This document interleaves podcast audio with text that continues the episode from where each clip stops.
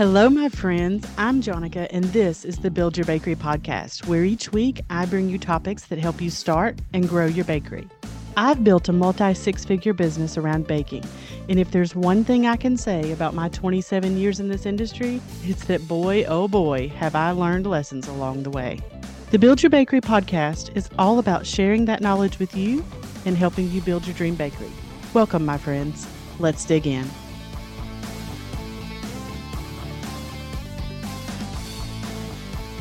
Hello, my friends. Welcome back to the Build Your Bakery podcast. This week, we're talking about packaging and presentation. And what I'd like to talk to you about today is how packaging is not just an aesthetic, but it's a multifunctional aspect of your bakery business. It conveys branding, it ensures product safety, and it impacts consumer decisions. Today, we're going to talk about the importance of packaging, packaging design and principles, materials and sustainability, legal requirements and labeling, cost considerations, and packaging as a marketing tool. When we talk about the importance of packaging, I want you to think about customer perception. Your packaging is the first point of interaction between the product that you're making and your consumer. It's the first thing they see when they pick it up. The color, design, and the quality of your packaging materials can significantly impact purchasing decisions. Proper packaging protects your products from contamination during transport and while they're sitting on your shelf waiting to be picked up. Think for a minute about cupcakes. You've put all this hard work into baking the cupcake, making the icing, decorating the cupcake. Are you just going to throw it in a flimsy box with no way to protect it, send it out the door with a customer? Good luck. I hope it makes it. No, of course not. You're going to carefully package those cupcakes inside a sturdy box with a cupcake insert that's going to keep each one of those cupcakes from turning over and falling all over each other, messing up the design of the cupcakes while they travel. It's hard enough, and we all know this, we all deal with this. It's hard enough to watch somebody take something that you've carefully packaged, carefully put your time into, and they put it into a leaning seat in the trunk of a car and drive away with it it's hard to watch, right? So we want to make sure that we're giving our customer every opportunity to protect their purchase until the time of their event. Now, let's talk about packaging design. The visual elements of your package carry far and wide. The color of the box you use, the type of font that you use, the imagery that you create, all of these contribute to overall perception of your brand. Remember us talking about branding on a previous podcast episode? Branding is huge, and your packaging is a key component of your brand. You want to maintain your brand consistency across your packaging, your advertising, and all the things that you do. Making sure that your packaging is cohesive. Make sure your style and colors reflect the image that you want for your company and that it flows all across your bags, your boxes, your stickers, your labels, your graphics, everything. Being cohesive across your brand absolutely increases customer appeal. How many times do you click on a graphic when you're scrolling through Facebook or scrolling through social media and what you click on takes you to another page and it looks nothing like where you just came from? That doesn't create brand trust. Now you no longer trust that what you're going to get from that brand is what you first saw pictured. So you want to make sure that your customer sees in your photographs and what they see when they click the link to order and the email that they receive from you, and then what they get when they pick up their order are all cohesive. It matches, it flows. They see your brand in every single thing you do, and that builds brand recognition and it builds consumer trust with your brand. Next, we're going to talk about materials and sustainability. There are various packaging materials that you can choose when start when you start building your brand and building your packaging. Materials like plastic, paper, cardboard. Each of these materials have advantages and disadvantages in terms of protection, cost, and sustainability. Eco friendly packaging options can enhance brand image, they can appeal to eco conscious customers. It really just depends on who your ideal customer is. What's important to your brand? I have a friend that owns a crafting subscription, and everything she does is eco friendly 100% organic, it's what she's built her brand around. It's important to her. I use a lot of cardboard in my brand. a lot of cardboard in my packaging. It's sturdy, it's cost efficient, and it has the look and feel that I want my brand to have. Some people prefer plastics. Plastics are usually cheaper. Plastic cupcake containers and so forth are usually very efficient and they're easily accessible. So it's really a personal call when you talk about the materials that you're going to use in your packaging. Next, we're going to talk about the legal requirements and labeling. This is going to vary state by state. Each state has its own legal requirements for food packaging.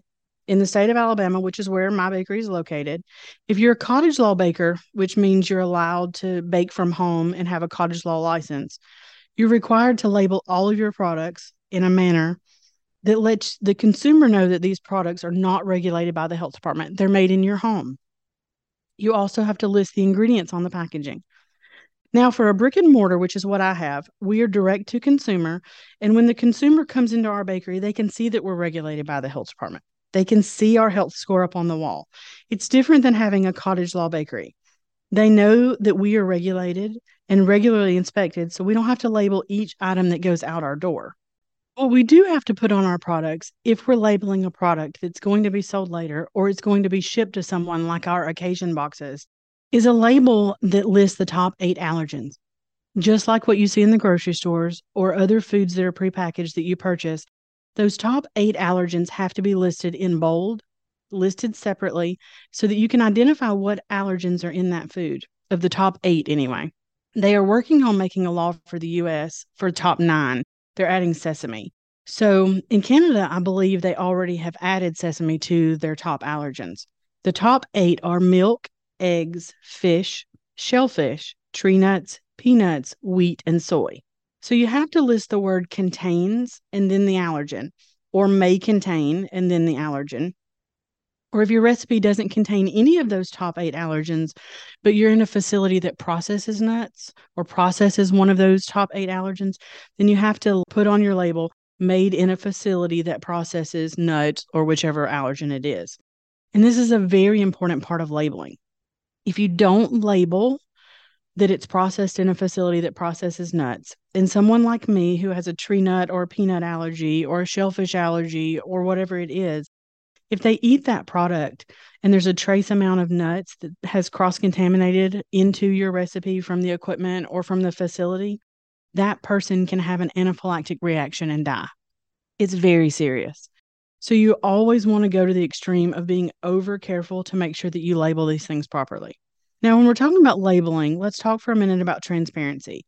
The consumer has the right to know what they're consuming, and you having a transparent label is going to build trust with that consumer.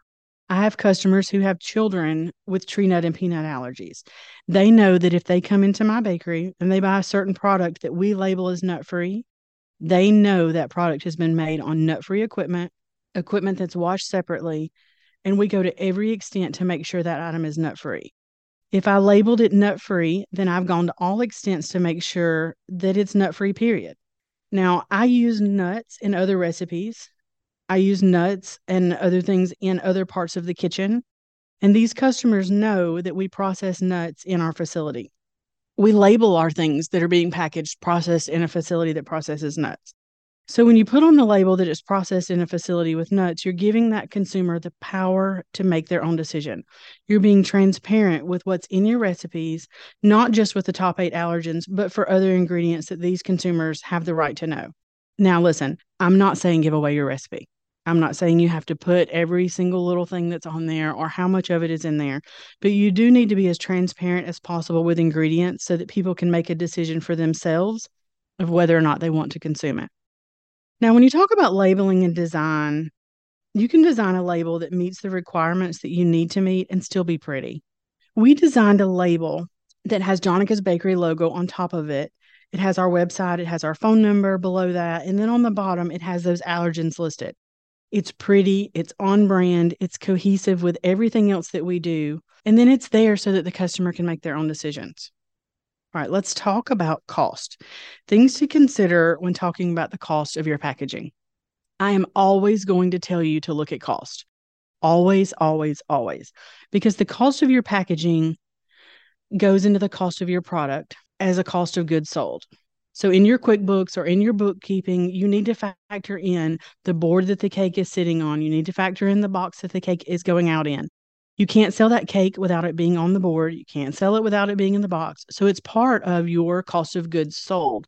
And that's very important when you're talking about your accounting the choice of packaging that we talked about before is directly going to affect the cost of packaging. The more eco friendly packaging is going to cost more. Sturdier packaging is going to cost more.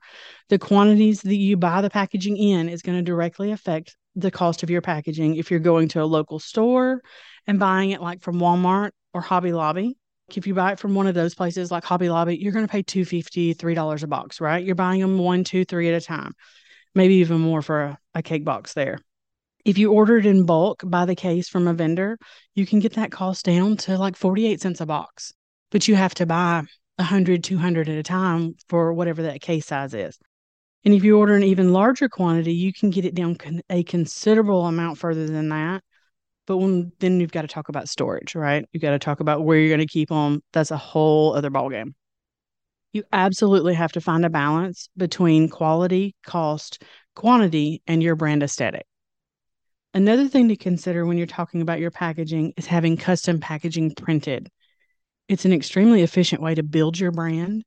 You can order in higher quantities, you can get your cost lower per box or per bag. You do need storage for this, but it's a very efficient way to build your brand and get your costs down. Now, when I was designing my box and my bakery too, I wanted to look at a color scheme that wasn't going to go out of style. I wanted a traditional black and white striped bakery theme that I wasn't going to look at five years from now and hate it because it wasn't on trend anymore. So I opted for a white cardboard sturdy box and I had a stamp made. I think I ordered it from Etsy that has the Jonica's Bakery logo on it. And we stamp the tops of our boxes. We use black ink. We still do it to this day. It's very efficient, very cost effective for us to do. I had one stamp made five years ago. I've gone through about three stamp pads may maybe four. I'm not I'm not sure if they've ordered one recently, but not very many when you talk about 5 years. The top of our box is stamped. It gives it that kind of old world bakery look. I like that. We stamp our boxes, we stamp our bags, we stamp anything else with that stamp that needs to be branded. It's all cohesive. It's all the same thing. Now, when you talk about labels, I bought a Rollo printer for my labels. I was initially ordering these labels from stickeryou.com and I highly recommend them. They are great. I absolutely recommend them if you're doing colored stickers or you need something printed. They're wonderful. But I found that over time, I was spending thousands of dollars a year on stickers. And these were the stickers that were going on top of my chicken salad containers, my sausage ball containers, things that we prepackaged that go in our case every day. They needed branding. I didn't just need a generic sticker on them, I needed my brand on them. So my business coach introduced me to the Rollo printer. And there's several different brands out there, but a Rollo printer is a thermal printer. So you use a white label. There's also other colors you can get. You can get pink. I think they make a teal, but it uses thermal heat to bring your design to life. My brand is black and white. So a Rollo printer printing thermal on a white label was perfect for me. They're very fast. I can print on demand. No more forgetting to order the labels. That was a common theme with me. I would wait too long and then I would be out of labels. So I don't have to do that because I can do that in house now. Last year, I saved about $7,000 on labels just from doing it that way. So if you're considering branding and you ha- do anything where you can use what would be black ink on those labels, I would highly recommend looking at a thermal printer for printing because you'll save just thousands and thousands of dollars. Now, there's one thing I'll never tell you I'll never tell you to compromise your brand for a lower cost. Your customers will appreciate the quality in the end. Now, let's talk about packaging as a marketing tool. We've been talking a lot about branding. You can absolutely use your packaging as a marketing tool. When someone leaves my bakery with their white bakery box that has the Jonica's Bakery black stamp on the top, they're walking out the door with my brand. They walk into the school or to an event or into their office and people immediately recognize that's a Jonica's Bakery box. We have spent five years with the same box, the same branding, so when people see our box or they take our box out, they're marketing for us over and over and over again. Do not underestimate the power of branding outside of your building by your customers. Having the proper packaging and presentation also creates customer loyalty. Customers will come back to you time after time because they know that you're giving them incredible quality, always presented in excellent branding packaging. They know they can count on you to help make their event special. They know they can count on you to help make them look good when they gift your products. I can't tell you how many people come in to get one cupcake or two cupcakes and they want to make sure they're still getting one of our branded boxes for that one cupcake because they're gifting it. We're helping them look good. Help them build your brand. If you take care of your customer, they will absolutely return time after time and help you build your brand. The other part of this is customer experience. When you have a well packaged item and they receive that item and they open it, you want to make sure that the ease of opening is great, that their customer experience when they open that box is also great. Now, we've covered a lot today, but the biggest thing I want you to take away is I want you to go and look at your own packaging. Look at it from a consumer's point of view. Look at it from a branding point of view. Ask yourself these questions Am I meeting legal requirements? Am I being cost effective? Am I marketing my bakery and my brand every time one of my items goes out my door? If not, we've got some room to grow. And don't think you have to do it all at once. Make small, consistent steps in the direction that you want to go. Thank you for joining me today on the Build Your Bakery podcast. I'll talk to you soon.